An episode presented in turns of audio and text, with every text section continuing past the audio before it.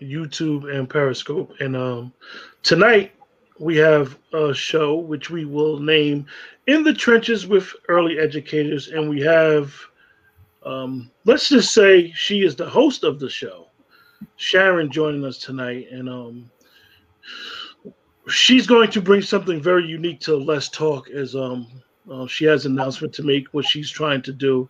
And for those that don't know, um, a few weeks ago, I had the opportunity to sit down with Sharon and have a discussion. And tonight we're going to continue our discussion as well as talk about some of the things that she has in the works for Let's Talk. Good evening, Sharon. Good evening, Quentin. Thank you very much. And hello, everybody. I am so excited to be here um, at, within the trenches with early educators. And like Quentin said a few weeks ago, I came on because I'm a brand new author. Um, I also was a collaborator. So we have a newly published book back in July. And he asked us to come on to talk about the book and, you know, a little bit of information around that. And so he invited, you know, anytime, come back to the show anytime. So here I am, not just anytime, but twice a month, guys. oh, twice so, a yeah, month. Twice a month, yes. So, so, so we discussed it a little bit behind the scenes. Twice a month, you're going to come on and you're going to have a show twice a month on Wednesdays at seven o'clock. Yes. What What is your goal towards the show? Um, I feel like I, I, I'm in early education. And so my arena is birth to five. That's my mainstay. Um, I have had experiences across the board, um, but my mainstay is zero to five. And I believe that is like the most critical time. That's where children's personalities are formed. You know, the brain connections are made to determine further learning, whether they will have an easy time with learning or a more difficult time with learning. And I think that we just don't get enough props. There are a lot of us out there, and we have issues and um, uh, celebrations just like everyone else, but we don't really have a platform where it comes out unless it's some big name organization uh, that many people in the field don't even oftentimes don't even know about those. So part of what i hope to do with this uh, platform is to bring awareness to the Birth to Five arena, uh, some of the challenges we have, um, some of the celebrations, our influence and our impact um, on on uh, higher education, um, because it all starts with us. When we when we when you when you talk about what you plan on doing with the show, and you know, like I told you, your book, um, what you told me, is it's an amazing uh, vision that you have and I know that you instituted the title of the book into the name of the show. Yeah. What what was the reason why you decided to to go there? Um, what part of it is because it, it's mm, it just it's all tying in, um, Quentin. It, in the trenches, when we came up with the name of the book, it's like that's where we are. All educated. We are in the trenches. We are not back behind the scenes, back on the base, making plans. That's not us. We are in the trenches. We're on right on the front line in battle every single day, um, facing those challenges that come along with um, educating children. So I felt like I wanted to kind of pull that thread um, to the show. One of one of the things that we had discussed from prior was, um, you know, I don't I don't have a my child is not in school, and I could I could only imagine from a school teacher's perspective teaching in the COVID. Like teaching now, whether you know whether you agree with teaching virtually or classroom. I mean, from a parent's perspective, it got to be a hard decision. Mm-hmm. Definitely, from an educator's, it's got to be a hard decision because when kids get the common cold, usually the teacher gets the common cold as well. that is true. Um, when you think about our environments, they're enclosed. When you go into a classroom, um, it, it's enclosed by four walls. There's some windows that very often in newer buildings don't really open. And then you've got the door. And so it is a breeding ground for germs. And when we're talking about children who do this and, you know, in your face, and so it, it, it, really can be a scary thing, both as a parent and an educator. I don't, because I'm not in the classroom anymore, it's not something I've had to face personally, but I have a lot of friends and colleagues who are either in the classroom, um, leadership at schools, um, directors over childcare programs, owners trying to make decisions on whether to, to be open or not. Uh, many of my friends are still uh, still have children, uh, school age children, and their parents, and so it's a different, It's it's a, it's kind of like a no win situation here. You know what I'm saying? The children, many of our children, need to be in school because school is that place where they're going to get those those nutritious meals and snacks. They're going to get the nurture. You know they're going to they, they they're going to learn better because they are face to face the teacher is right there to support them. Um, whereas the virtual i mean you know yeah, that's, that's yeah. that's actually where a kid a younger a younger child actually learns to socialize um, in school and we had discussed it before you know uh, the district that me and Shani grew up in right now ran out of Chromebooks. The uh-huh. Chromebooks mm. on back order, and it's like you know, when you sit and think about it, you sit, you you ask yourself, well, maybe the people have these resources, and I had to share with you before that the occupation that I have, I know that the majority of the country doesn't even have Wi-Fi. Right.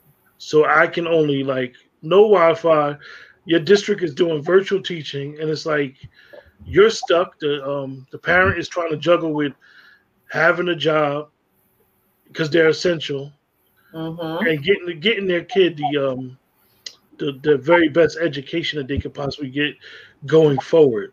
I mean, so what? So what plans do you have for the show? Like, far as what do you? What do you? You know, you told me your intention. I mean, I'm excited. Don't don't you know? I don't want you to think I'm not excited. Um, no, no, no. Um, like, like I told you, this your uh, you, uh, the universe don't make mistakes. So no, it does not. No, it does not. And one of my affirmations um, that I say every morning is, "Why do things always work out so well for me?"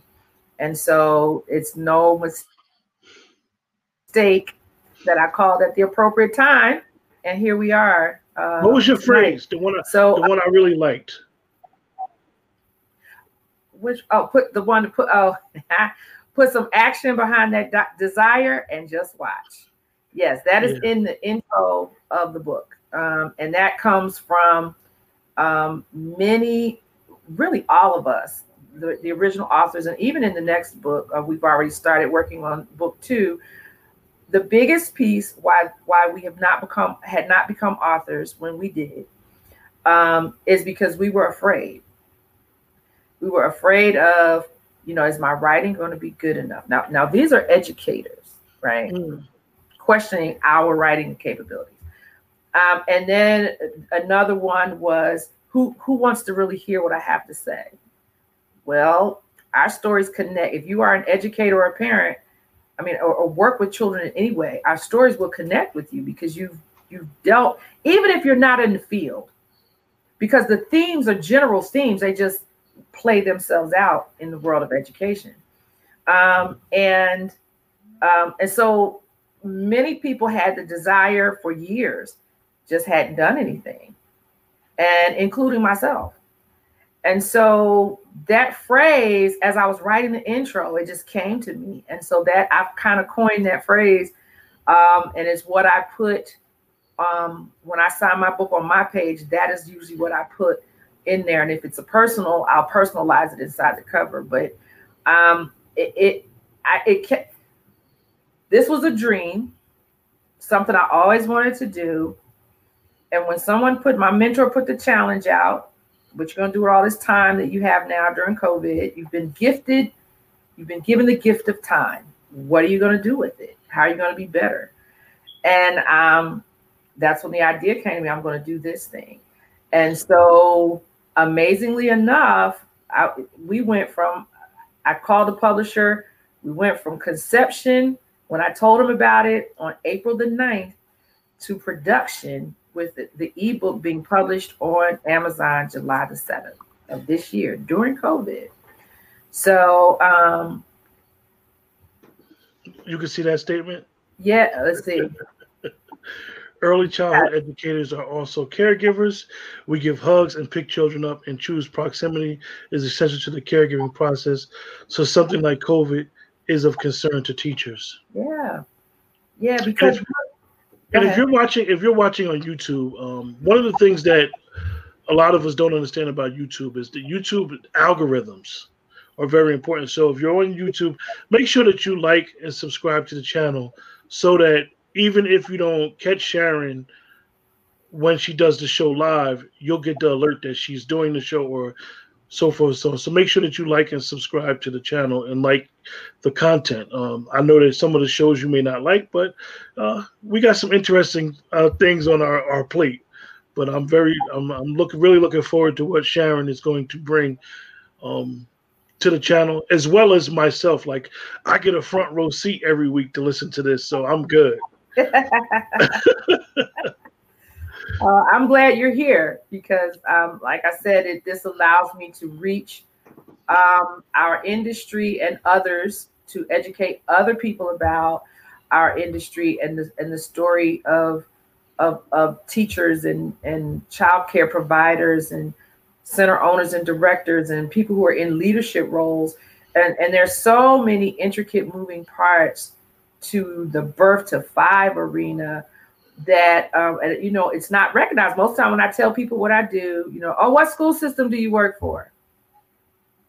Well i don't. You know i work for a nonprofit agency a child care resource and referral agency uh, with the state of georgia. And so again my hope is to bring a lot of awareness a lot of education around what happens before the children get to kindergarten and how that impacts kindergarten on into adulthood.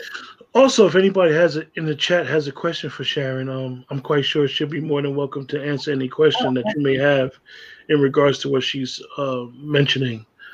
Wow, that I mean that's a task. I, you know, I kind of like I told you um, when we had our discussion before.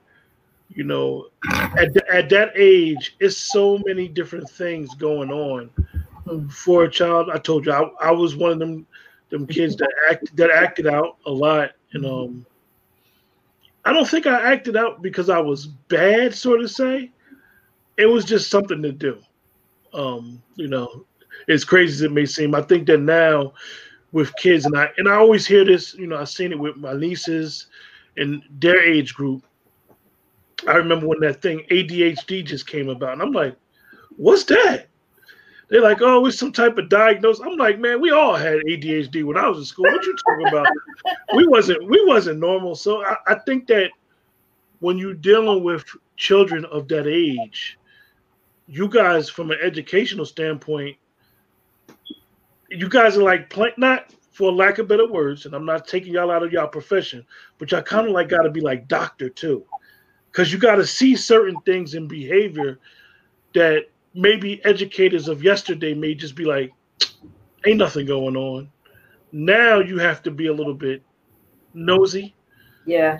So dealing with the parent, yeah. Um, you know, it might be a little bit tricky because you know the village don't raise children like it used to.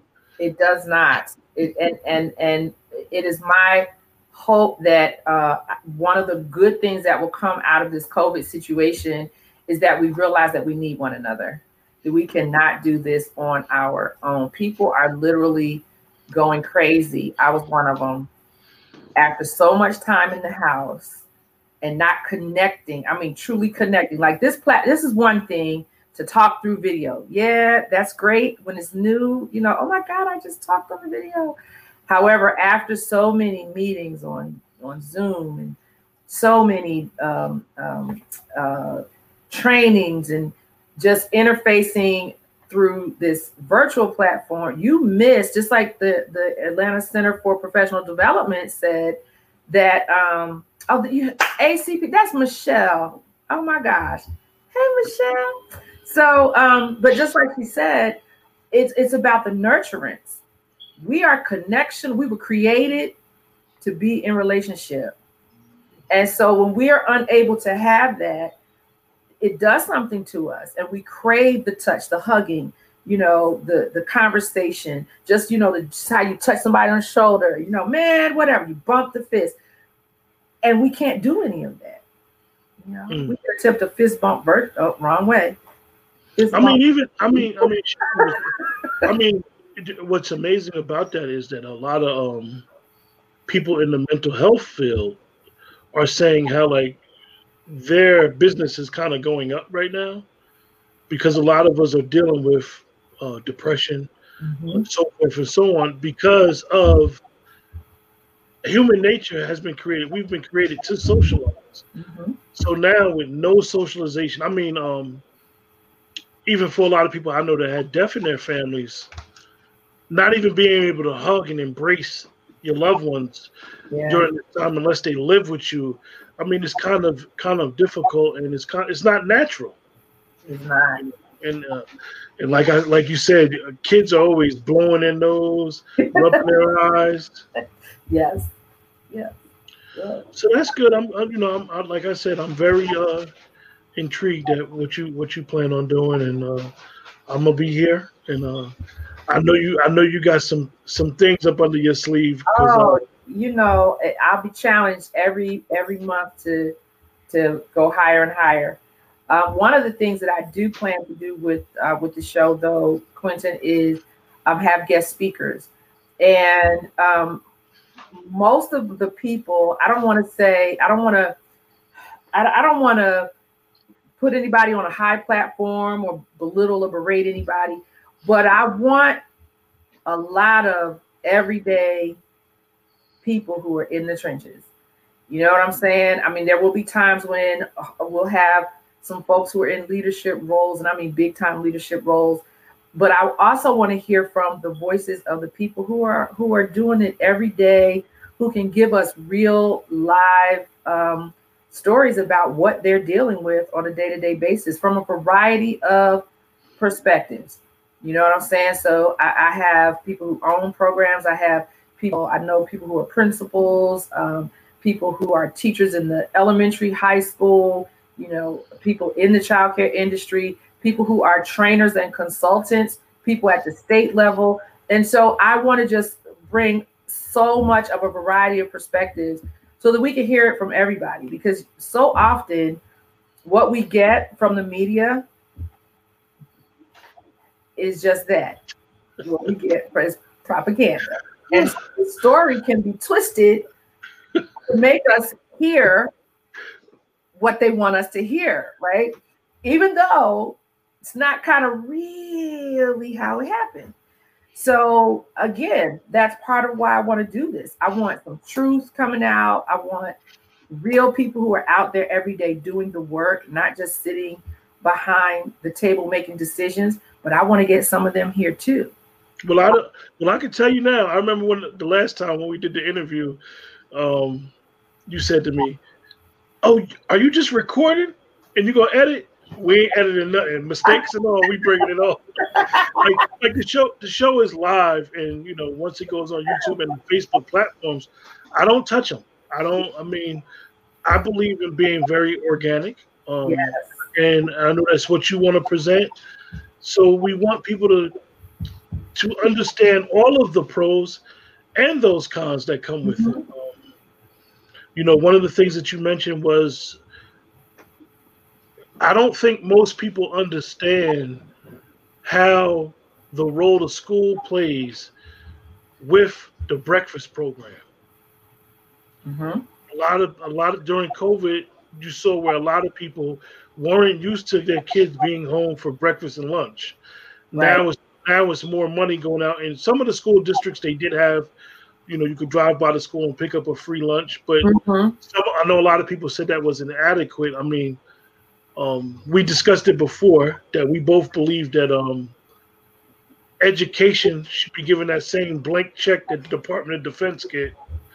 But uh, you know, hope hopefully we'll have someone in charge one day that was an educator and they give that blank check to the department of education where we wouldn't have to have uh, shortages of resources like food food and, and things that children need to maintain and survive and to think about just school because so many of our kids, even as far back as the early edu- early kids, they shouldn't have to worry about that type of stuff.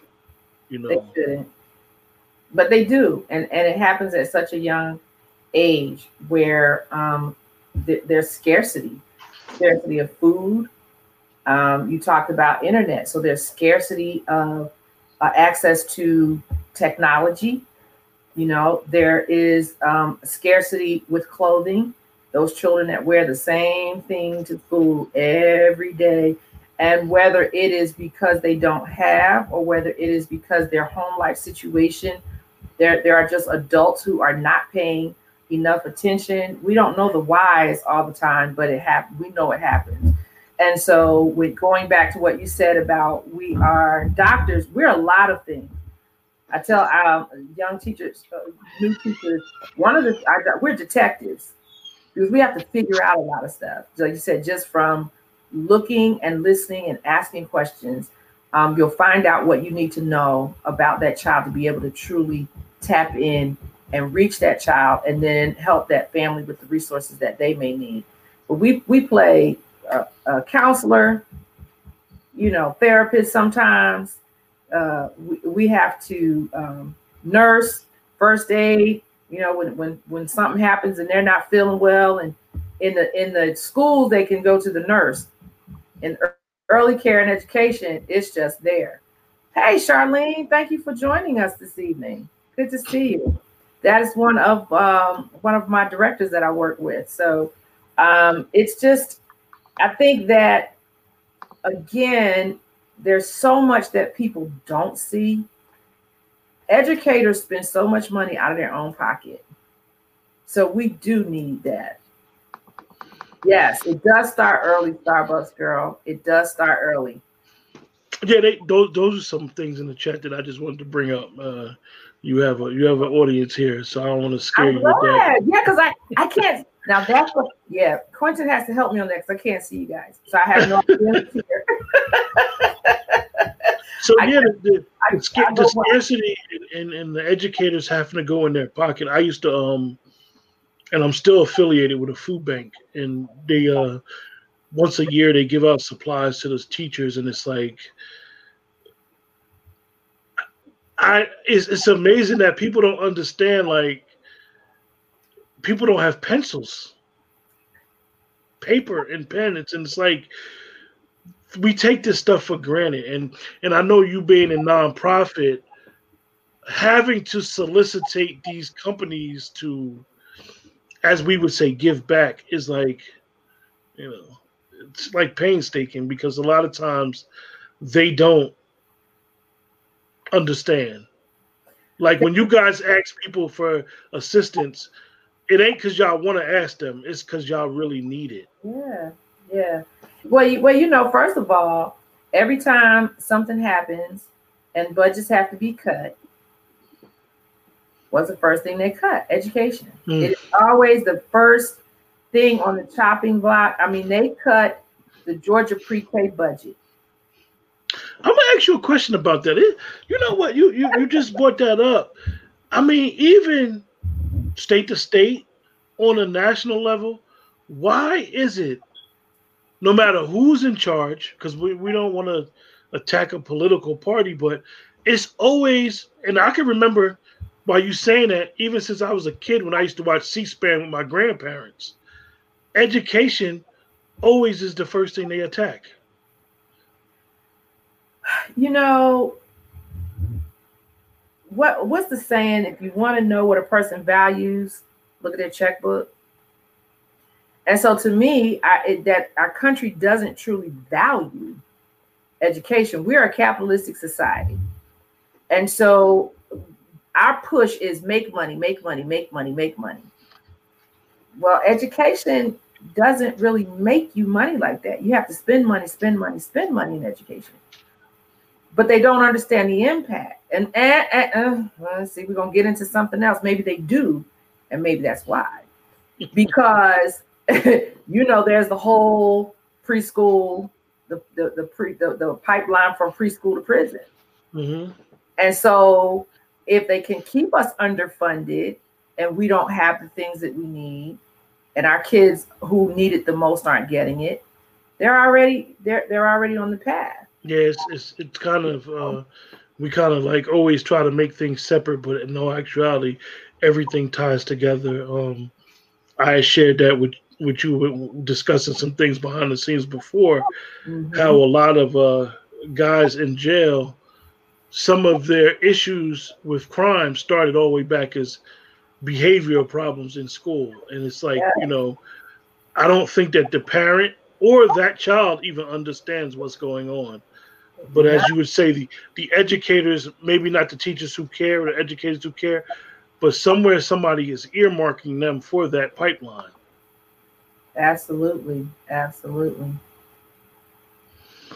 Yes, yes. If one thing, thank you, Stephanie. That's one thing that um, we were talking about. COVID has this pandemic has done that that people are really beginning to understand what we deal with every day, all day, even after school. and, and and then on top of that, you got to go home and you got to worry about your family. Yes, that and that's one of the reasons I came out the classroom. I, when I realized when I would come home from work, I had did not have enough energy for my own babies. I said, okay, I've got to find another way to do this. There, I can't. And you know, there are hundreds thousands, millions of teachers who figure that out. I was just one who could. My path, my journey was different, you know, and so that's when I began to step up into more leadership roles where I am now and doing the training and the consulting um, and helping grow teachers to their maximum potential as educators. So um, I think I think that it, it's it's just when it comes to education, that's, that's what I said. We're gonna have you sometimes people, what are you going to talk about? Oh my gosh, you just wait because it's all intertwined. It's yeah. everything starts with we wouldn't have politicians and we wouldn't have doctors and lawyers and anyone else who does anything because in order to get a job, what do you have to have? High education diploma, at least, or GED, right? If you want to do a professional level job, you have to have a college degree. So obviously, education is important because if all the teachers just said, you know what, I'm not doing this anymore, bump it, I'm out. What you gonna do? You can't just put anybody in that position. Mm. It is a very specialized. Teachers have to go through a whole lot to become certified to be able to stand in a classroom and teach. So we deserve, you know, the the honor and the respect and the exposure. Um, and so that's that has become my platform to make sure that that um, through my book that the word gets out, um, stories from educators. You, you you gave you gave your book a plug, Sharon. Can you give a plug? Could, could you give it a plug all the way? You just threw oh, the book on the screen. real plug, but since okay, I'll give it the real plug. You know, don't do it halfway. so this is um, in the trenches: stories from the heart of early childhood professionals. This is the first edition. Um, there are nine of us in this book, and I hope that some of them were able to join in tonight. Um, it was it, it was a, a, birthing process. I'm excited that it happened. Uh, we will have to drop the information uh, where you can purchase the book. Of course, you can get it uh, on Amazon, but you know, as authors, we try to do our own thing because it's just better for us monetarily speaking, since there are nine of us um, in that book. Um, and so, when there is a, a collaboration, it Amazon is convenient, but it's much better to go through the author because Amazon takes in this capitalistic society, Amazon's going to make their money too. so, so one of one of one of the things after you give your plug to your book is, um, like I told you, I'm a, I'm an avid reader, and I just think that it's amazing. Um, I want you guys to know you. I told you and Shani Shani before, as well as you could tell the other um, authors you guys to do this during COVID is an amazing job. I mean, to be able to get everybody, as we would say, to think on the same page. And I'm glad that you did the book, and I'm glad that once I get it, I know I'm going to like it because absolutely, it, I'm quite sure it's nine different journeys and nine different stories, and I can only imagine. Yeah. Some people, some people got probably got some horror stories in there. Not quite horror, you know. We, however, there are some some trials. People really went through some things, um, and, and, and the great thing is in your in their second chapter, you read about how they overcame those challenges in the first chapter, and so you know how that helps is if you resonate with that. We had one of our Amazon, one of our first Amazon um, um, testimonies or uh, the feedback that they give talked about one chapter out of the whole book. They talked about this one chapter that hit them and made it open their eyes. And they were just like, thank you so much. You know, this is really going to help me uh, be a better educator. And so it's it's the stories like that that you hear from from people. Uh oh, we got another one coming. All right, Steph. Uh, you know, you know, you know, she, Sharon, Sharon, while you just talking, right? I see her question. It pops up, right? So I, the first thing, the first thing that caught me was institutional racism, and I'm um, sure. one yeah. of the things, one of yeah, one of the, talking about it, we just didn't blatantly call it that. Yeah, but but see the thing, the thing about it, Sharon, is nowadays with everything that's going on, all you hear is police, police, police, police, police reform. This thing is bigger than police reform. I mean, yeah, literally the whole structure of this country. So if you really want to rectify a situation, that structure needs to be broken down Absolutely. and rebuilt. Um, it sounds crazy. I know some purists may be like, "Oh, he," you know, but that's the only way. I mean, you know, clearly educators see what's going on. Um, you got people, you got people, um, nowadays, and, and even what, what the president just did, where he doesn't want the uh, Project 1619 even be taught in the in the schools, which I believe I believe that Hannah Jones did a very good job with the uh, Wall Street Journal with that. I read it. I actually was very intrigued when it was coming out. I read it. I saw their stuff on YouTube. I believe it was a good job. Um, it's just amazing how, and not making an excuse for the president, is that one thing that we as people don't understand is that um, some people just don't get it. Not because they're just ignorant, they just don't get it. And what I mean by that is that growing up where I grew up at, in high school, I went to Ellis Island for a school trip.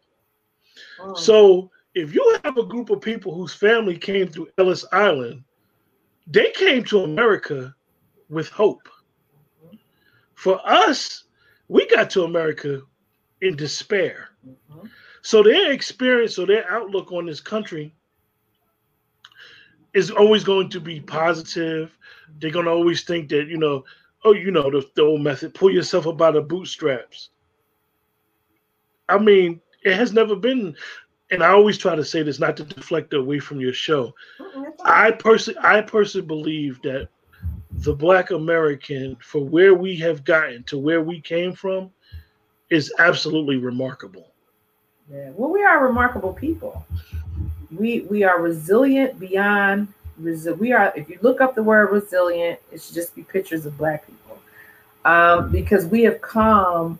As you said, I was watching um, Samuel L. Jackson has started a yes it must be has started a um, he's got a reality show where he he traced his own roots um, back to Africa and he is mapping the story of the slave trade and they're actually diving and finding evidences of the ships that were um, you know bringing slaves across to the western hemisphere and just watching that you know, I, it, emotions.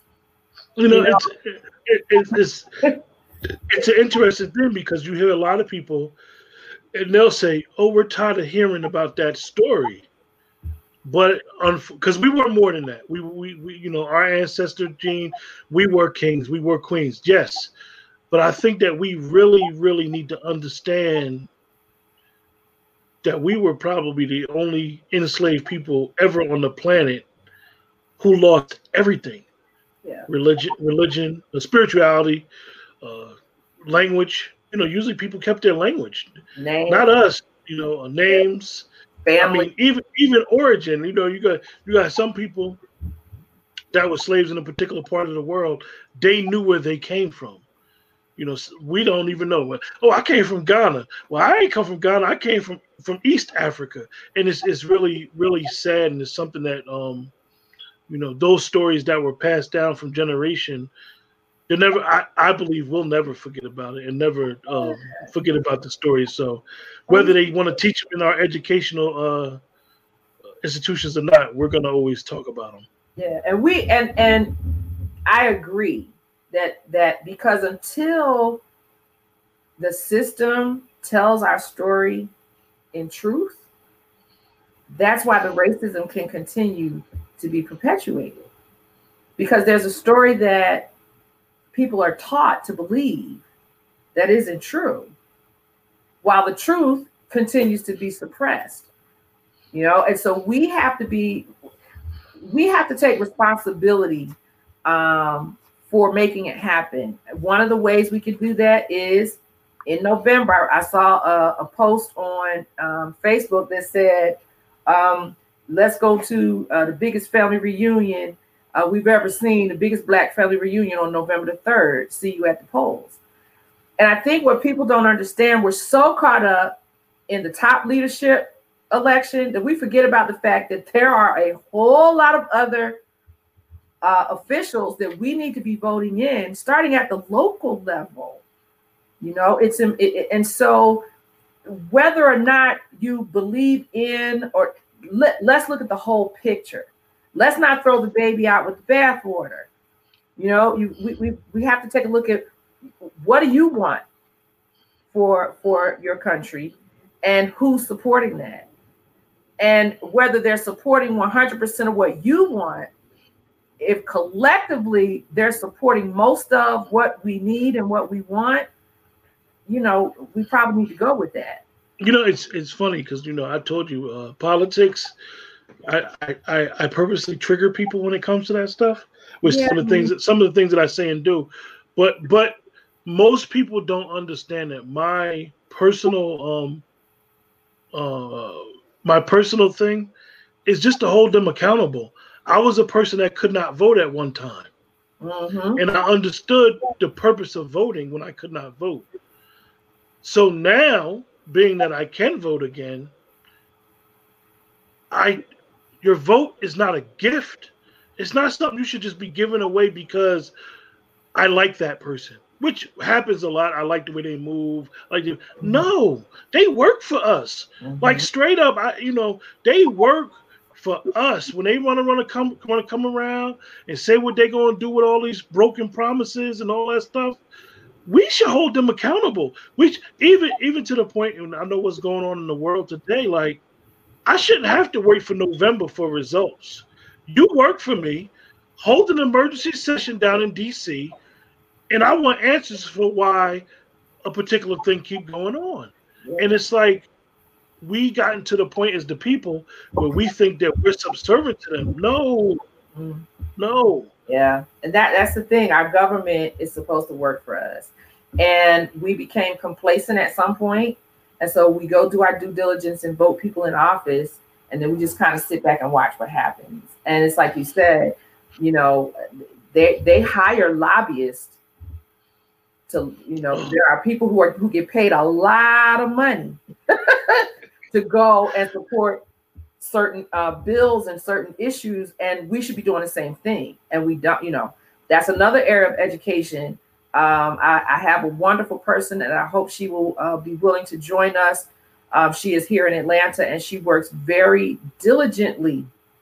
You know, all, all of our Georgia representatives know her by first name because every time they are in session, she is down at the Capitol advocating for children, and in particular, Black children. And so, um, you know, the 2020 census, you know, which is which which in my personal opinion is more important than the election. I, you, you know, and people don't understand what the census. I don't want them all in my business. They don't need to know how many. Yes, they do because part of the reason you have to go a hundred miles to get to uh, decent medical care is because your people in your your area did not do the fill out the census. So you got looked over. There's no need to put anything in this area because there aren't enough people to serve. So mm-hmm. the, the census is ha- for the for 10 years. They make they're gonna make decisions off of this 2020 census that are gonna be in place for 10 years. So when we don't have services, when, when they're shutting schools down, you, you know, that's how they you know, and then you're going to complain when your child's school is overcrowded. Well, they ain't had no business shutting it down. Well, nobody in that neighborhood filled out the census, so they didn't know how many children were there.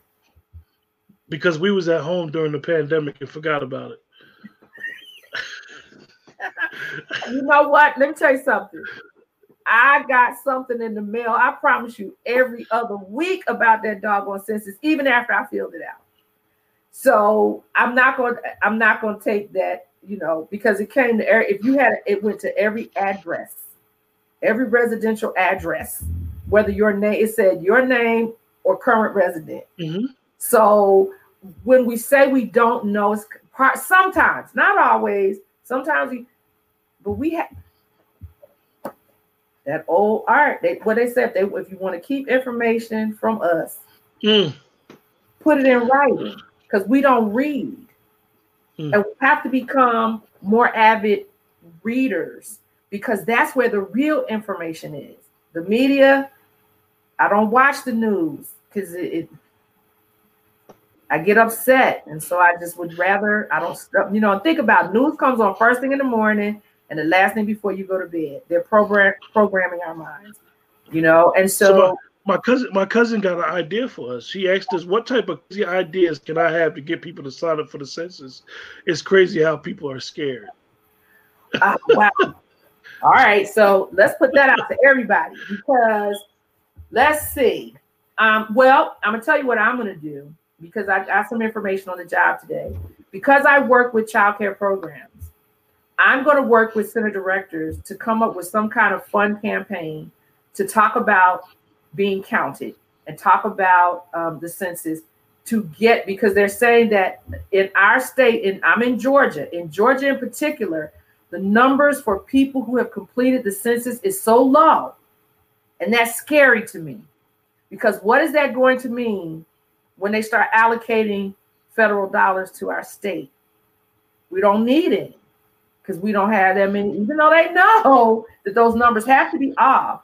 So one of the things I'm going to do is work with those childcare programs that are open to make sure that they are asking parents, you know, have you done the census? And even letting them know that this is how, you know, this is how we get our money.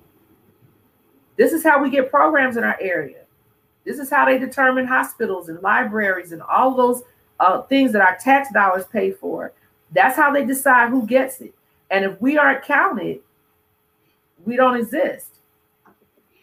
Um, so I don't know if anybody else has ideas, put it in the chat and and and, and we'll share and we can share with each other.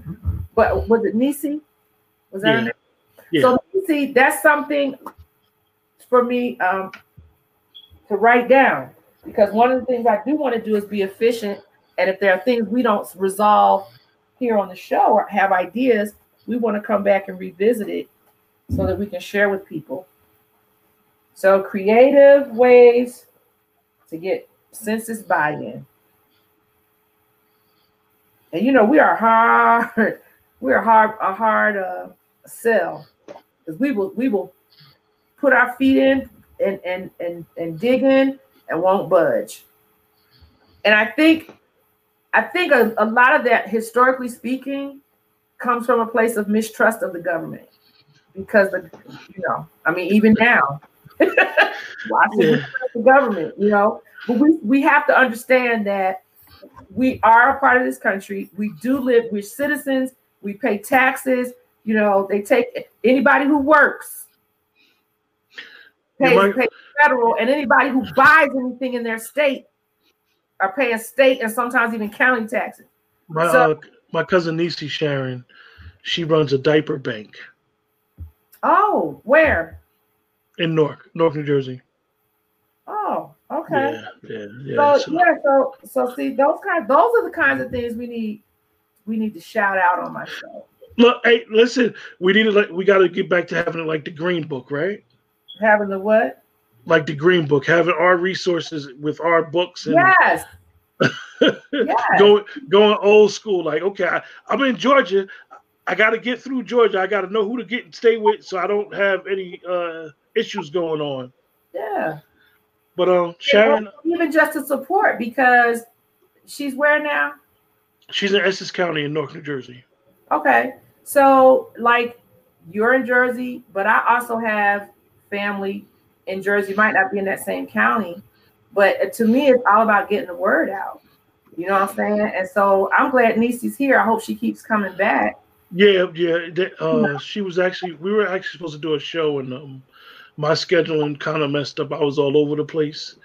Uh, that was my my fault, but uh, hopefully she'll be on the show soon, and yeah. definitely will uh, pass information along. So, uh, Sharon, do you have anything else you would like to add?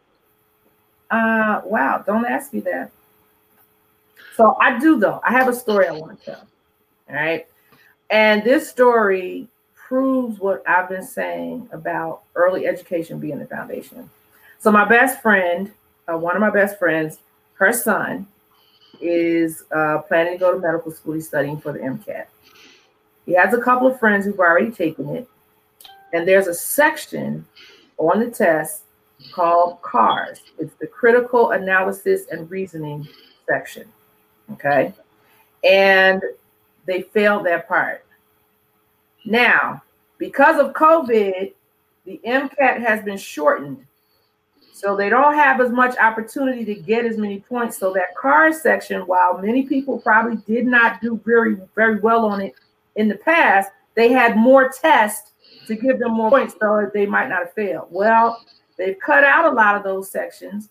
And so now this CARS section is really important for you to pass the MCAT. Well, uh, the conversation went, she said, Well, you know, they're saying that that test just wasn't meant for us to pass. You know and yes there's a lot of racial bias uh, cultural bias in standardized tests. But when she explained to me and i went to do some research and i looked it up it's critical thinking skills. Hmm. and what happens we're so as a culture we're so inundated with they have to they need to learn they need to learn no they need to learn how to think because learning just means i'm which is why we're how we are. I'm just waiting for you to give me to give it to me, and then I'll give it back to you. As opposed to thinking, I'm presented with a situation, and now I've got to figure out how to how to solve it. And so what happens is there's there's a reading passage, and then there are some questions that they have to answer. There's multiple choice, so the answers are given to you, but you have to be, it, it's not a blatant answer. So the question is not going to say, well, what color was the cat in the story? It starts there, though. That's how we begin the comprehension, right? But it's more critical. And you, the, the information is going to, you've got to kind of look at it and say, well, this is stated in a negative way and it's not stated positively in the passage. So this must be it. So, and it starts early, helping children solve problems when they're fighting over toys, helping them talk it out. You know, when they're they're they're block their building keeps falling. Well, I don't it keeps falling. Well, I wonder why that's happening. Let's take a look and see what you're doing and figure it out. Let's figure out why. So it begins in preschool, giving children, we call it common sense. Hmm. It's not common sense, it's critical thinking and, and and and I was a product of the SRA reading program, and I give all the props to my education and why I'm such an avid reader and why I do have um, some good critical thinking skills. I give it credit to that because that program, all you did was read little stories and and have to critically analyze a comprehension question. So you had to go back in the text and figure out the answer. And that's all that that, that section of the MCAT is doing. And so I gave her some tips, but I, I was like, wow, this is just validation that that what we're doing at the early stage it's more important to teach children how to think because if you teach them how to think for themselves they can find the information i can get i can get a, a, a, master's degree education i can get a phd education if i just go buy the books and and read and research and i can get the education i won't have the degree for it but i can get the education and so I think I think that most people don't understand the difference between um, theory and um, being able to applicable skills. I mean, it's not uh, it's not always easy. I mean, even think of some of the things that are values that a lot of us have. Yeah, it sounds good in theory, but your actions is totally different than what you're saying. Your value is because you believe in it in theory, but you don't believe in it in action. Um, right. I think that's a very um, critical thinking I told you a lot of a lot of this stuff. Unfortunately, um, we don't, as as we say, we wait till it's too late to challenge um, the student. I mean, mm-hmm. you can you can start that early with critical thinking, being able to problem solve, and using little things instead of just, as you would say, bookwork. Yeah. No, get them to problem solve at a, at a very early age, and um, you know, I, am like I told you, I'm really looking forward to this, and this is going to be fun. Oh, absolutely. I, I, think so. I, I just I want to thank all of the people that um, joined in, uh, both your listeners and my new listeners. Um, and I hope that they will continue to come back and not only join my show, but check out some of the other things uh, that you have going on, some of the other regulars that you have uh, that come on uh, weekly or monthly or however often they're coming on. So I know I started watching a couple of videos uh, uh in there. So it, it, it's it's good, interesting stuff that you have. So. Oh, well, I have um just a programming note. I'm glad you brought that up. I have a friend of mine that I'm going to talk to tonight at 10:30 Eastern. He's out in um, Sacramento, California, mm-hmm. and he's actually one of the brothers who wrote legislation for the bill to be passed for reparations. Okay. And actually, what's going on now is they're just waiting for the governor of California to sign the bill. Wow. So um, I'm supposed to talk to him tonight. We we we actually met. You know, a lot of people don't understand that social media can be a benefit. We actually met on Twitter. Okay. We, we, we collab on a lot of information. Um, so I'm gonna have a talk with him tonight, and um, tomorrow I got to talk to an independent candidate that's running for congressman down in Tennessee. Wow. So we have we got some things in yeah. store. I mean, a, a, lot of times with the shows, some people may be like, "Oh, this show ain't for me," and like a friend of mine always say that um, the shows may not be for everybody. I try to be everywhere mm-hmm. to gauge what people like, what people be interested in. Mm-hmm. Um, one of the things that for me, like I told you, education is very um, I did not go to college. I didn't go to second I went to secondary school but didn't complete. Mm-hmm. But I believe in education. I believe in how important it is today. I'm an avid reader. I've read over 500 books and have a very good memory. So I, I'm, I'm one of the people that can um, remember a lot of the things that I've read. So okay. I I am intrigued by what you want to do with the show and where you want to take it, and um, you know, as well as your audience that you brought to the chat. I mean, I appreciate you guys, and remember, like, subscribe, and share. Get the word out of what Sharon's trying to do. Just because you know her that doesn't mean that your whole audience knows who she is and what she's trying to do. So make sure that you share this show and you know explain what she's trying to bring to the table. And you know, we never know um, the connections that we make along the way and how these uh, connections will help us with what in, on the journey that we're all traveling. Absolutely. So with that, we're going to close out the show. The yeah. next show for Sharon, I think, is what is October 7th? October the 7th. Yeah. October 7th, 7 p.m. Right here. Um, You know, make sure that you like, subscribe, and share so you get the reminder. Hit the little bell thing on YouTube so you get the reminder that uh we're gonna be going live so you don't forget. And uh really appreciate you guys in the chat. Really appreciate um being a being to do a show and have questions in the chat helps me and Sharon as well. Yeah. Because a lot of times she may want to talk about something, but because she wasn't asked, she'll forget. So, you know, she's an engaging person. So I'm quite sure that when she gets questions, she wants to answer those questions. And uh, with that, everybody have a blessed night and stay safe. Good night.